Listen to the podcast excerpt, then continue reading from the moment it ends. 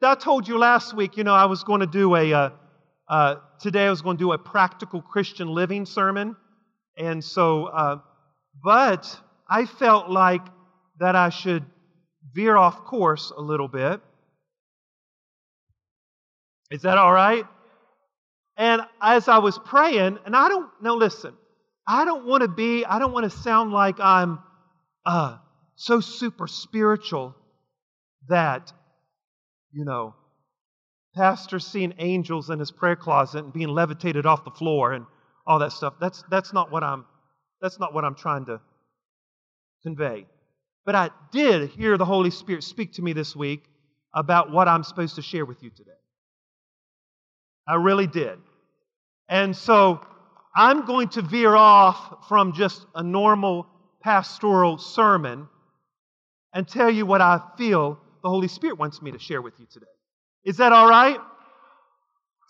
Now, you know, I went to school for, um, let's see, I'm not bragging, I'm just bringing a point, okay? I think I went to school two, three, two years of Bible college, three years, five years of seminary, six years at AG. So there's about, I don't know, 13 years of school. And one of the things I learned in school is they would give you 10 books to read for one class. And I'm like, dude, do you realize I signed up for four other classes? You know, that's what I was thinking. Dude, give the brother a break. But that don't happen in school. You don't get a break, do you, Lewis? You don't get a break in school. But I've learned how to read books really quick. If I was doing a book report, I would read the first chapter I'd read the last chapter and I read the middle chapter. Therefore, I got the gist of the book. And sometimes, you know, uh, most of the time I would read all of it, but if I was in a crunch, I had to figure up techniques to really get the point of the book. And I know that some of us, you know, it's hard for us to listen to a sermon. You know, maybe your mind is wondering. So, pastor's going to help you out today. I'm going to give you the gist of my sermon right now in one sentence, and then I'm going to read you a few scriptures and give you a few points to build upon. Is that all right? So, this is the gist of what I feel like the Spirit is saying to this church on this Sunday morning, on March the 24th, 2019. I felt like the Holy Spirit said to me, no joke, tell them the rain clouds are coming.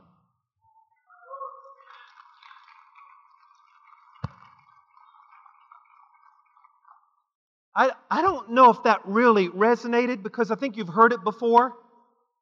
And when you hear a message so much, like familiar messages, you kind of you don't give importance to it because it's so familiar. But anytime in Scripture that you see rain coming, it was always a symbol of God's provision, God's protection, and God's supply. If the rain stopped, it was a symbol that there was sin in the camp, and God would dry up the crops. And when the crops dried up, there was no food, no supply, no resources, and no provision. God would shut up the heavens because of some sin in the camp or the region. So, therefore, God's judgment was I'll close the windows of heaven and so, therefore, I'll dry up their resources so it will bring them to a place where they will acknowledge that I am God and Baal is not God. Does that make sense? So, anytime it rained in the Old Testament, it was God's provision. They didn't have grocery stores like you and I have. They didn't have Piggly Wiggly. They didn't have Walmarts. They didn't have Beanie Weenies, and they didn't have Spam. You had to go to the store. You, we have to go to the store and get our food. But back then, they got their food from the ground. And so, therefore, it was so essential that if it rained, it rained enough to wet the ground so that the seed in the ground would begin to grow. If there was no rain, then the prophets would declare in the Old Testament that there is sin somewhere, and God is not going to send the rain unless the sin is taken care of. So, therefore, in the Old Testament, years would go by, and years would go by of famine and drought and dryness because people refuse to turn their hearts back to God. So he would shut up the heavens, and people would almost starve to death because they would not repent of their ways. But the prophet said in 1 Kings 18 that if you would repent and turn your heart towards God, God would open the windows again and pour out a rain or a latter rain. Do you remember what the prophet said? The prophet Joel said that he remembers that it used to rain in his day. It was called the former rain. He says, but in the last days, spiritually, he says, God's going to do something where it's going to rain, the former rain and the latter rain is all going to rain in one month. You see, the former rain was, was the, the spring rain. And in Israel, rain would always happen in different seasons, in different seasons of the calendar. The prophets and the people in, in Israel could look at their calendar and they knew that by the, the, the, the season that they're in, that it was going to rain. And so therefore they knew that they needed to plant this here they needed to plant this here. They need to till the ground and prepare the ground because they know at a certain season it's going to rain. And so that's what they did in Israel. They knew that in the springtime there was going to have a rain. So they would plant their seeds, they would till the ground and get the ground ready because they know that at the certain season it's going to rain. The other rain happened in the fall of the year. That was called the latter rain.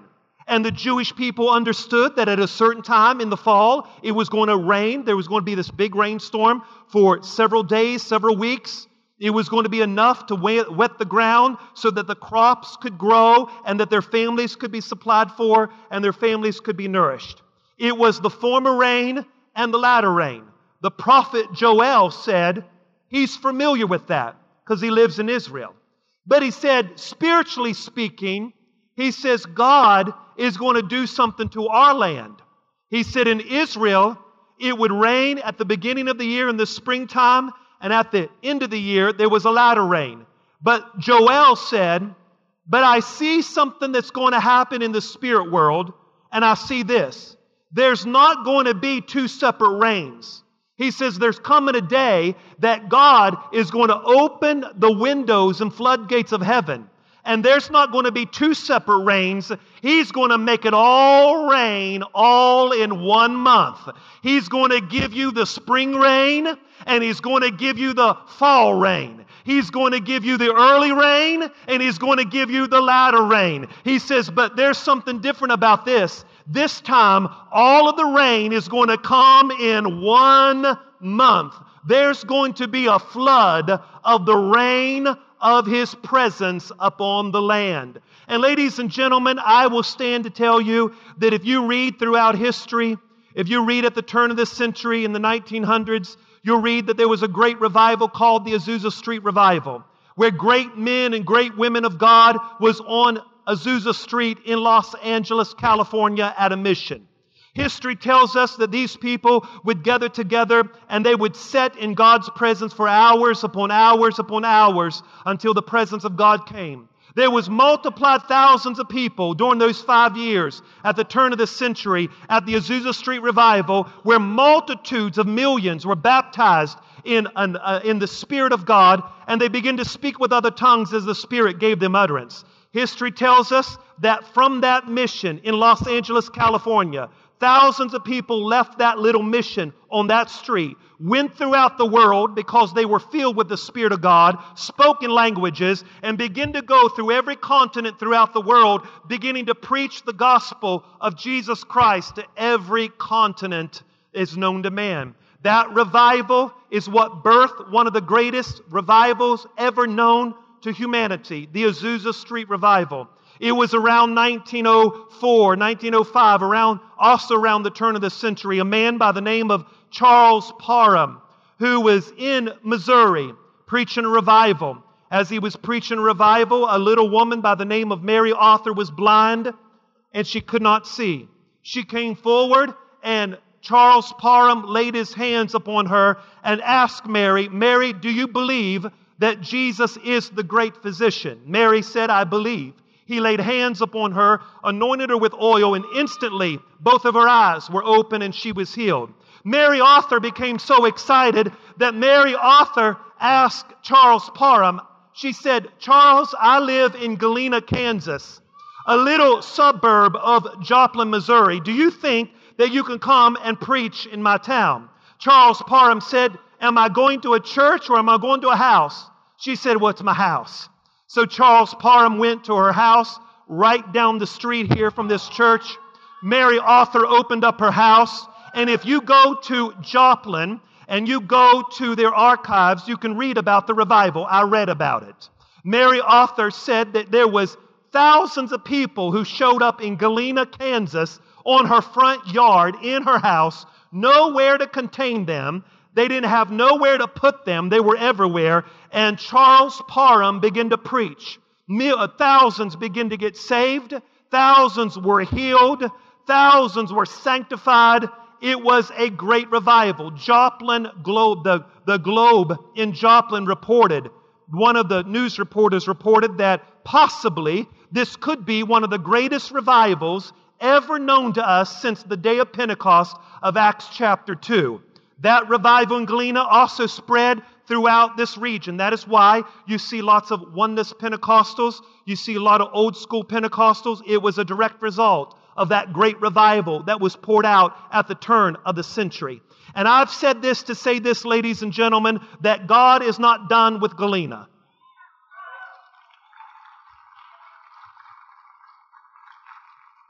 Did you hear me? I said God is not done with Galena. Now, I know some of you look like you're on your phone this morning. You're not looking like you pay attention, but I want to just remind you again that the devil's a liar. God is not done with Galena, Kansas. I said, God is not done with Galena, Kansas. We prophesy we declare, we decree that this church was put here for such a time as this. And we pray, Lord, do it again, do it again, do it again, do it again, do it again, do it again.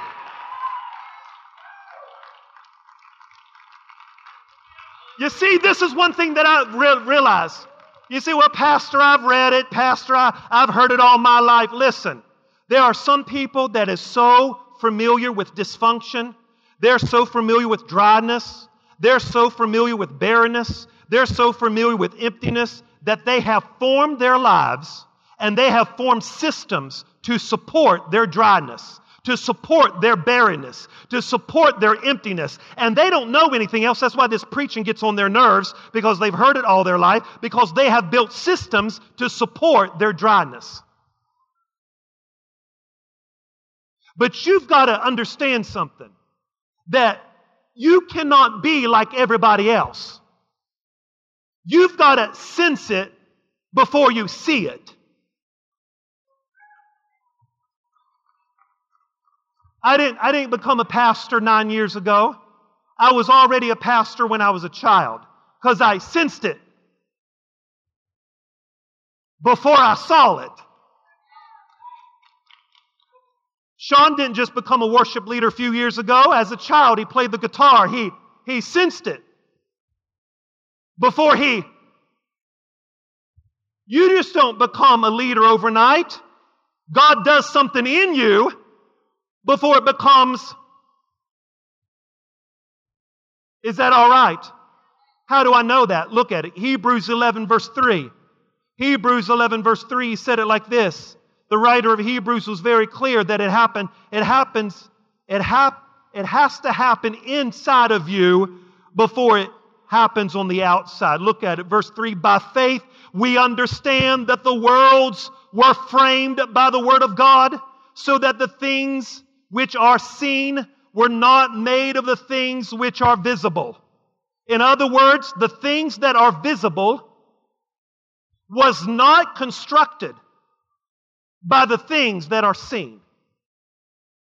In other words, faith is the ability to sense it before I see it. Faith is the ability to hang on when you are sensing it, even before you see it.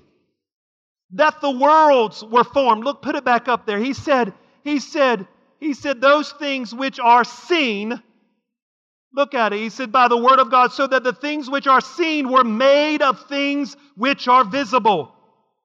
Were not made of things which are visible. He said, the things that are visible did not make the things that are invisible. In other words, ladies and gentlemen, you've got to understand that what God wants to do first has to happen on the inside of you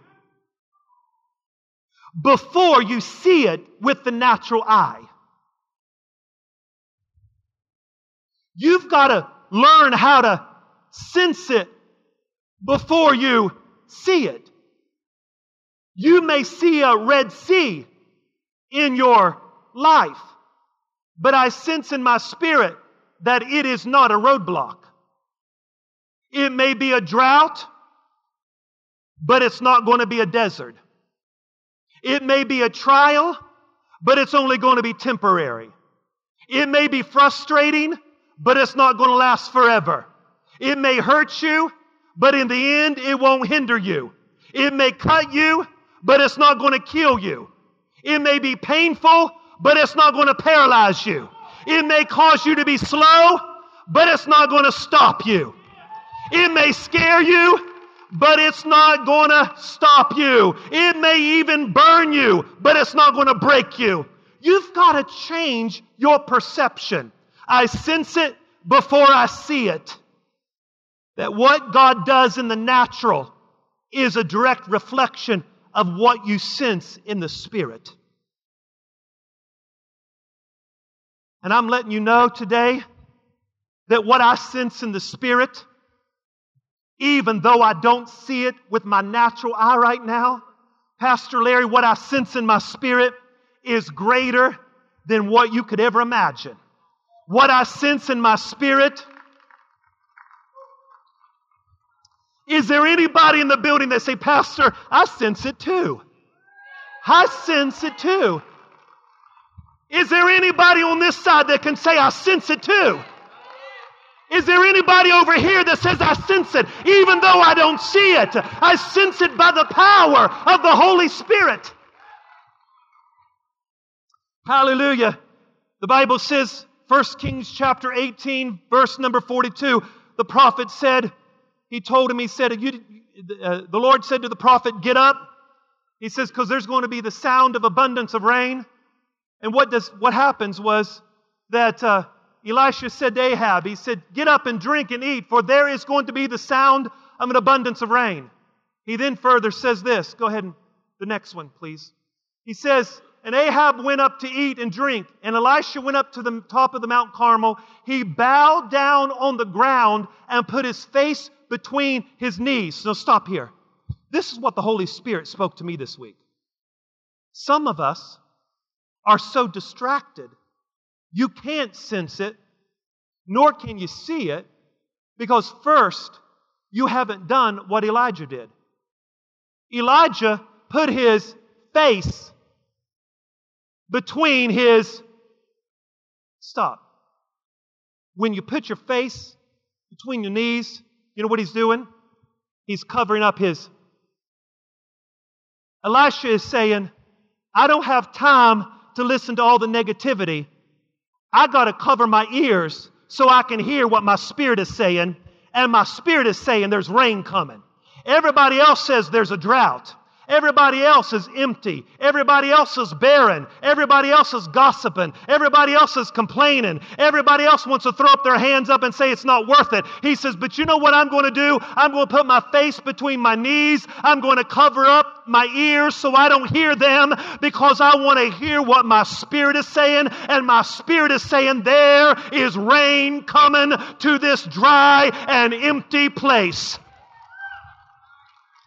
And sometimes that's what you've got to do. Sometimes you've got to put your face between your ears, between your knees, and you need to drown out what everybody else is saying and hear what the Spirit is saying. Do you hear me? You've got to drown out what everybody else is saying. You've got to come to the place in your life that you are tired of being broke, busted and disgusted, that you're tired of having church as normal, you're tired of just straggling through and struggling through life, that you've got to get a little bit of tenacity about you, pull yourself up by your bootstraps, put your face between your knees, and say, I'm not going to listen to the naysayers anymore because there's something on the inside of me that's saying, There is rain coming to this dry and thirsty land once again. Is there anybody excited? Is there anybody that hears? There's an abundance of rain coming. Hallelujah. Hallelujah. And you know what? Hallelujah. Praise God. You know what happened? The prophet, the prophet said, There's rain coming. He puts his head between his knees, begins to pray. The Lord said, There's rain coming. He says, Lord, I don't, I don't see it. I don't see no rain. It's like Pastor Josh. Boy, he preached that there's rain coming, but I don't see it. Matter of fact, all I see is nothing. So what the prophet, the prophet sent his servant. The servant comes back and says, Well, I, I don't see anything. But the prophet is telling the servant, But I sense there's rain coming. The servant is saying, I don't see anything, dude. The church is still broke. People are still complaining. People are still acting crazy. But the prophet is saying, There's rain coming. You know what? You've got to have a leader who hears things that you don't hear. Y'all hear what I just said? Because if you hang around, if you hang around with just the servant, the servant's always going to tell you there's nothing. But the leader, the leader will sense things that nobody else is sensing. And that's why sometimes you just got to trust. Sometimes you just got to trust leadership because they sense things that you don't sense. The servant said, There's nothing, there's nothing. But the prophet had his head between his knees, drowning out those voices and saying, But I hear there's rain coming. The servant says, There ain't no rain coming. He says, Just keep going back. Keep going back. Keep going looking. And that's what I'm doing. I sense that something's getting ready to happen. Some, oh, hold on. Some folks, some folks are saying, well, I, you know, I don't know. But you know what I'm doing? I'm saying, let's, let's keep going having a prayer meeting.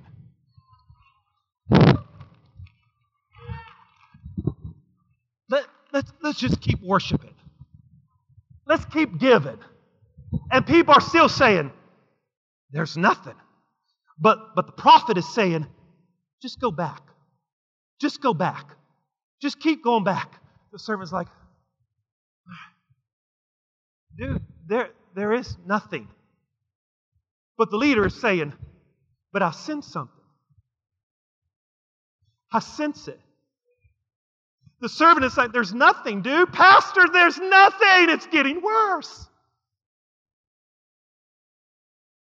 This Sister Kathy, I pray that God would raise up some leaders that can sense things that nobody else can sense. That will have enough tenacity and perseverance that will stand in the middle of drought, that will stand in the middle of barrenness, that will stand in the place of emptiness and declare that it must rain, it shall rain, that God is not done with us yet. He ain't done with us yet. The prophet said in the last days, there's coming a rainstorm. The former rain and the latter rain shall be poured out in one month. You, you think you think I'm crazy? One in four Christians globally consider themselves charismatic. According to Philip Jenkins, according to the book called The Next Christendom, look it up, Philip Jenkins, said in his book that by the year 2025, the major movement in Christianity will be the Pentecostal charismatic movement. He likens it, hold on, he likens it to the Cinderella of the 21st century. Who is Cinderella? Cinderella in the fictional story was always in the story.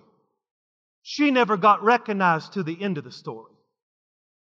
Philip Jenkins says what's happening is that the Holy Spirit's been ignored all these years. Churches have fought over the humanity of Jesus and they fought over the divinity of Jesus. They fought over who God is in relation to His Son but very, very little has been focused upon the Holy Spirit. For instance, put the creed up there. Apostles' Creed. Put it up there and let me prove to you this creed is thousands of years old. You'll see that even the early church didn't even focus on the Holy Spirit as much as they focused on God. The very first thing of the creed, this, is a, this, this creed is at least 1500 years old. I believe in God the Father, the Almighty, the creator of heaven and earth, and in Jesus Christ, his only Son. The most of the creed deals with Jesus. Next slide, please. Goes, he was conceived by the Holy Spirit, born of the Virgin Mary, suffered under Pontius Pilate, crucified, dead, and buried. He descended into hell on the third day, rose again according, uh, rose again from the dead. He ascended to heaven, seated at the right hand of God the Father Almighty. From thence he shall come to judge the quick and the dead. You see how much it's given to Jesus? Go on. I believe in the Holy Spirit the Holy Christian Church, communion of saints, forgiveness of sins, resurrection. It doesn't say anything about the Holy Spirit.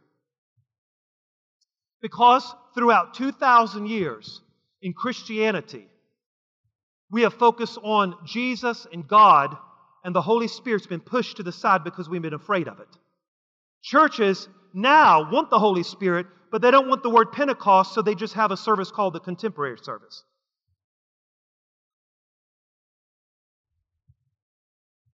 So, what I am saying is that the Holy Spirit is the Cinderella of the 21st century. The Holy Spirit's always been with us, He's always been in the narrative of the story. We just haven't really figured out how beautiful He really is until the end.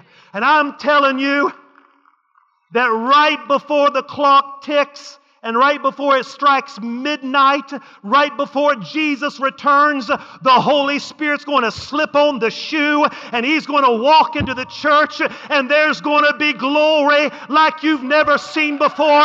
It's going to make. Is there anybody in the building that can say, Pastor, I'm with you, I sense it? Even though I don't see it, I sense that there is going to be a move of the Holy Spirit like there's never has been before. Hallelujah. Come on, somebody give God praise right now. Remain standing. You see? Remain standing. Look at it. Hallelujah. Can I take this off? I know I'm sweating a little bit. Can I say something? In the story here, the servant comes back, and what does the servant say? The last time he comes back, he says, Well, he says, Pastor, Look at verse 43. He says, he says, go look again. Because sometimes you've got to do things again in life. Sometimes after you prayed, you got to do it again. Sometimes after you have tithed and it didn't work, maybe you got to do it a. Come on, somebody. He said, he said, There's nothing. And seven times he said, Go again. How can you believe even when you see nothing on a continual basis? How strong is your faith to believe even when you see nothing working? Because even though you don't see it working, it is still actually working. Did you hear me? Even though you don't see it, it's actually working. I want to say this and I want to say it loud and clear because I think it deserves to be said. That when you sense it and you don't see it, true faith and belief in Christ is really tested in the middle between sensing it and seeing it. It's what you do in the middle that really counts.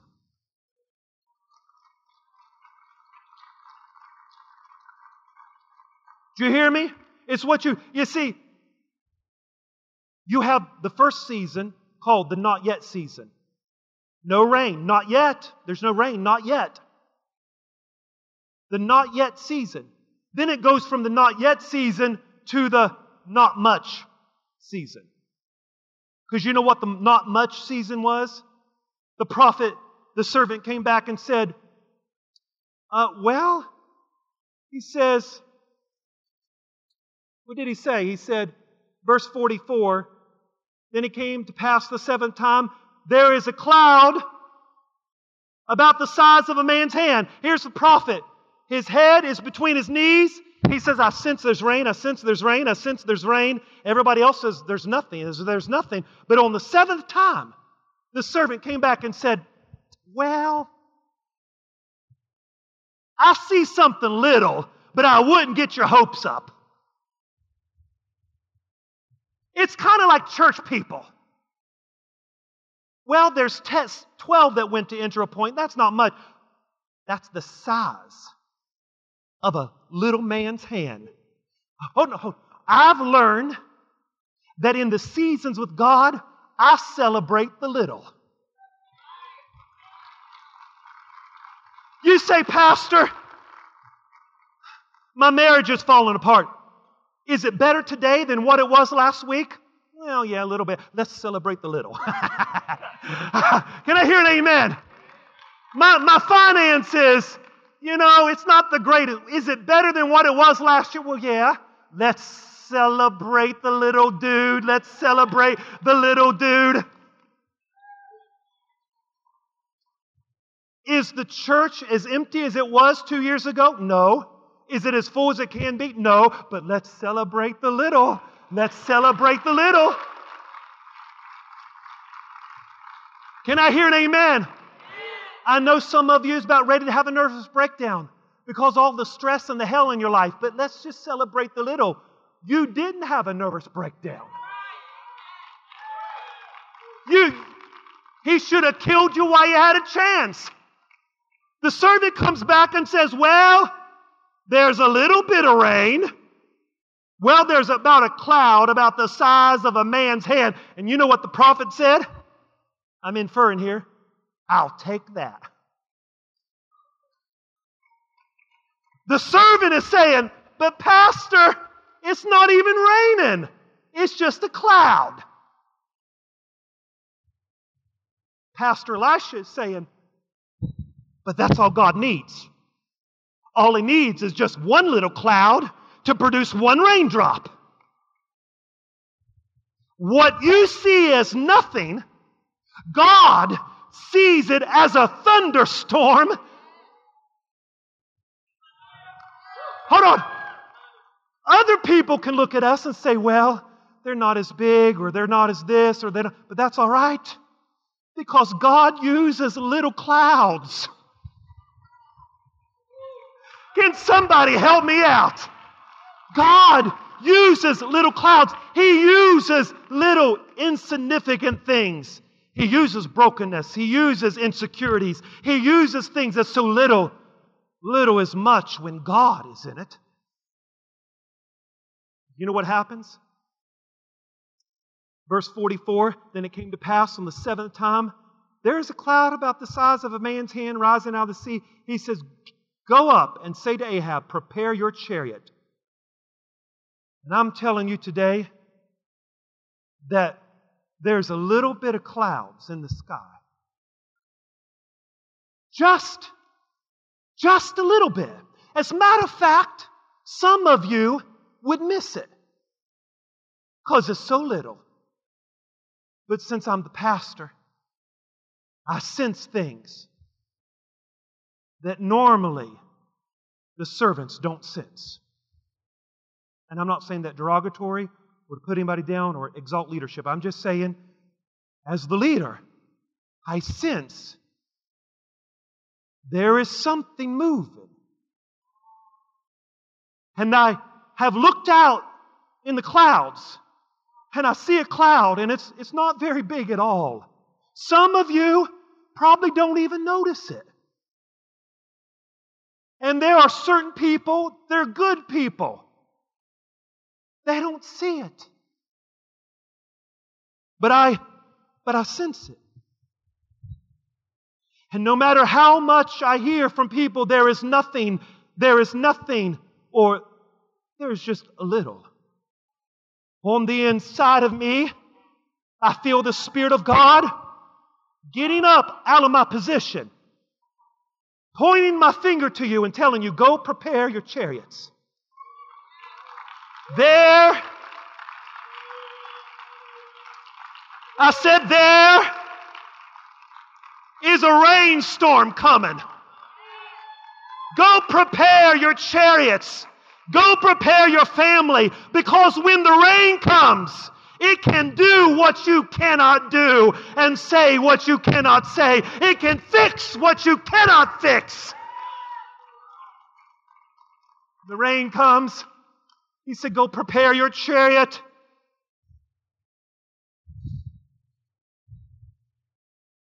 Now it happened. In the meantime, that the sky became black, the clouds and the wind and there was a heavy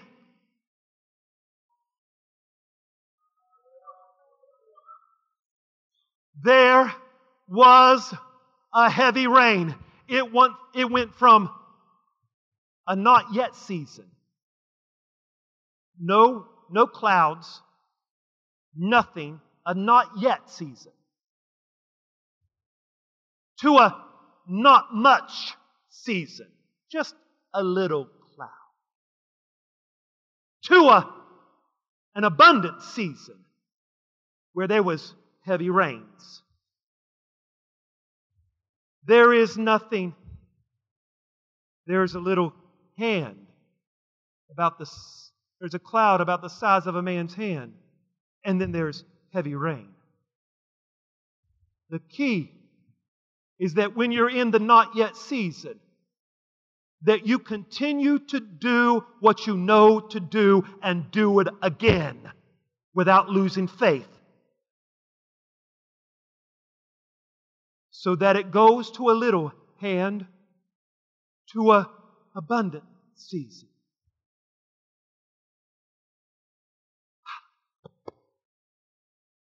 Do you sense the rain?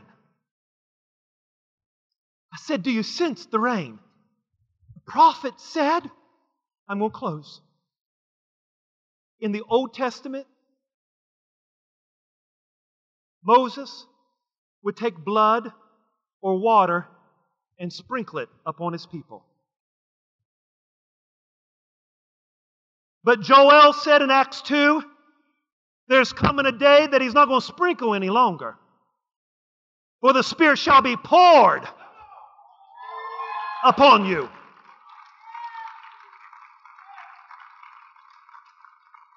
Some of you need to have a fresh dose of power once again.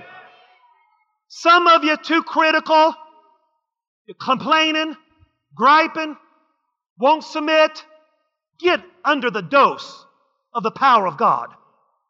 Die to yourself. Repent of your sin, for the kingdom of God is at hand. Repent and believe the gospel again. Believe that Jesus is the only one that can save you and heal you and deliver you. Hallelujah. Believe the gospel again. I said, believe the gospel again. Believe Jesus again. The Ethiopian, the Ethiopian man said, What hinders me to be baptized? Acts 8. And Philip the preacher said, If you believe that Jesus is the Son of God. And the Bible says the Ethiopian man said, I do, I do. And the Philip the preacher took him down to the baptismal pool and they found water in a desert place, Gaza. How in the world is there water in a desert place in Acts chapter 8? There's no water in a desert place to baptize somebody. But that's what God does. God puts water in a desert place. And you know what? This church is going to be water.